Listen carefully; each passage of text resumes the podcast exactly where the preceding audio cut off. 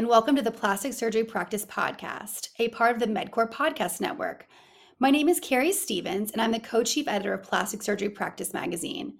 Today, I'm talking to Dr. Anna Steve, a board certified plastic surgeon and practitioner at Neinstein Plastic Surgery in New York City, who specializes in breast surgery. Dr. Anna, as her patients call her, recently joined us on a podcast to talk about her unique approach to breast surgery and she's here today to talk about breast reconstruction revision considerations. Dr. Anna, thank you for joining me today. It's a pleasure, Keri. Nice to see you again. Great to see you too. So, before I start, um, I saw on social media that media that you recently attended the plastic surgery, the meeting conference, which took place in Boston. How was it?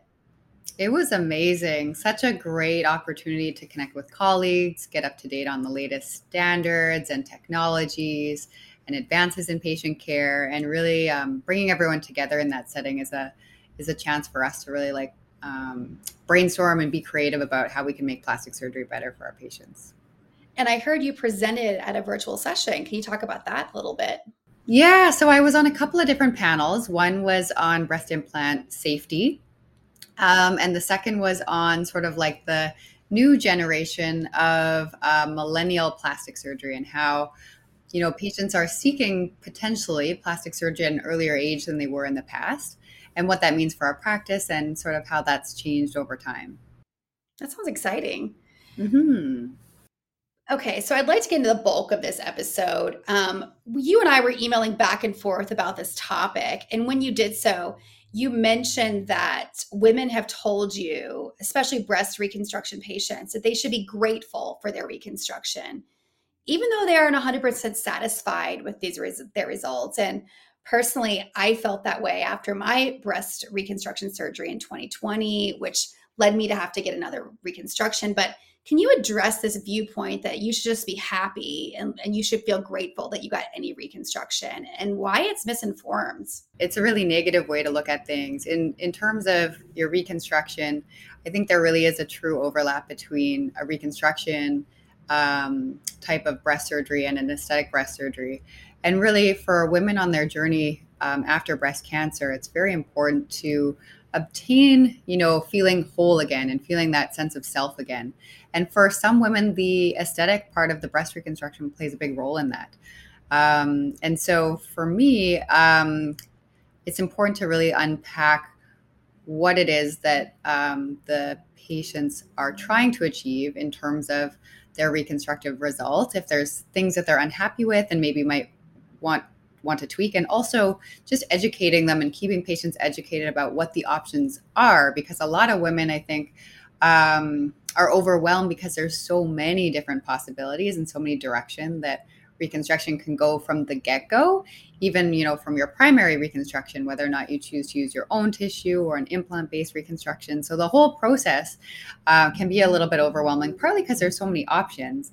And so options can be a good thing but sometimes wading through them and sifting through them can be a little bit challenging especially in in the setting where you're dealing with breast cancer which is usually the primary concern um, is you know getting rid of the cancer itself so, how often are plastic surgeons having to revise reconstruction? Like, can you address the fact that it's typically not one and done, or is it? Hmm. So that's a conversation I always have with patients. It's almost never a one and done, and so in terms of expectation management, um, that helps patients, you know, feel like you know prevent that feeling of like I was botched or like my surgery didn't go as anticipated and now I need another surgery. Because um, the conversation that I like to have is really, you know, we're going to choose your primary reconstruction. That's the first step. Usually there'll be, you know, nips and tucks that happen along the way. And the goal of those is to get you back to where you, you know, are feeling whole again. And, you know, usually as long as um, the surgeon has a safe way to achieve the result and the patient's expectations are re- reasonable, you can keep going with further revision surgeries uh, kind of um, for a number of different uh, stages until you get where you want to be. And so the real um, sort of stage process becomes first of all achieving like the aesthetic breast mound that you want. And that's really the shape and the position of the, the breast tissue itself or the reconstructed breast itself. And then the final stage that some women choose to undergo is the nipple reconstruction and or the areola reconstruction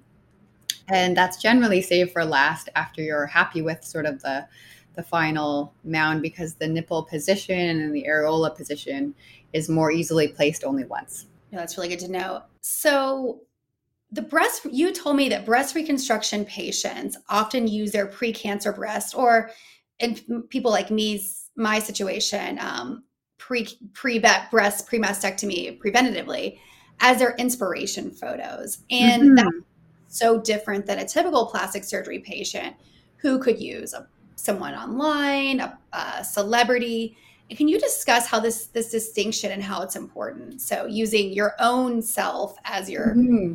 versus using someone that's not you yeah and i i think the main um main purpose of those inspo photos is to really make sure that as the surgeon and patient, you're connecting on the same visual scale because right. language is subjective and descriptions can be subjective and interpretable sometimes.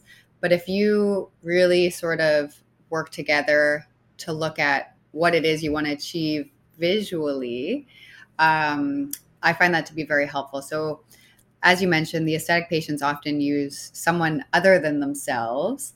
Right. Um, and the reconstructive patients usually use themselves as their own inspo. So they'll bring photos of themselves prior to having um, breast reconstruction, prior to having um, their mastectomy.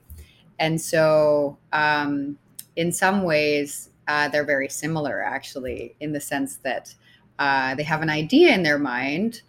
And when they come to me, they don't quite look like that idea yet. And they want to know how they can get there. No, that's good to know. Can you discuss the misinformation when people say a mastectomy and reconstruction is a free boob job? So I think that's um, a very um, oversimplification that doesn't give one women who have to deal with what it's like to hear that they have breast cancer enough credit and enough um, empathy because um, that's absolutely not how it's experienced. And that's absolutely not um, how it should be viewed by the, the public either. So I think that's an, uh, an important thing to sort of get rid of that idea.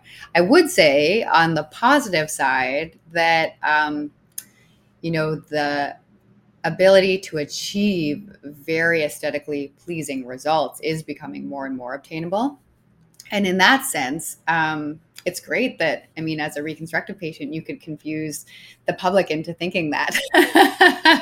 um, I think that speaks uh, volumes for like how far we've come in the reconstruction and the quality of reconstruction. But for sure, that does not address like the underlying psychological burden of what it's like to go under a reconstructive journey. No, that's great. And actually, that leads into my last question. So, what is exciting you most in regards to breast re- reconstruction right now? I really think that like just the like vast potential. There's so many things you can do. You know, even like with respect to nipple reconstruction, um, if you do a nipple reconstruction and you're unhappy with the projection, if you do a second nipple reconstruction, often the the scar tissue that's there actually helps you gain more projection. And you know, there's been significant advances in technology that really helps give us a, an expanded toolkit um, to help patients achieve what they want. And I think more and more um, as we focus on what patients want and what their ideas are, just exploring that um, and communicating on a level that allows you to understand what it is that patients don't like or what they what they desire is um, such an important part of medicine in general but it's not one that we you know historically were were great at no thank you so much dr anna this was very informative. And to our listeners, be sure to check back soon on the MedQor Podcast Network for the next episode of the Plastic Surgery Practice Podcast. And in the meantime, to catch up on the latest industry news, please check out plasticsurgerypractice.com. Until next time, take care.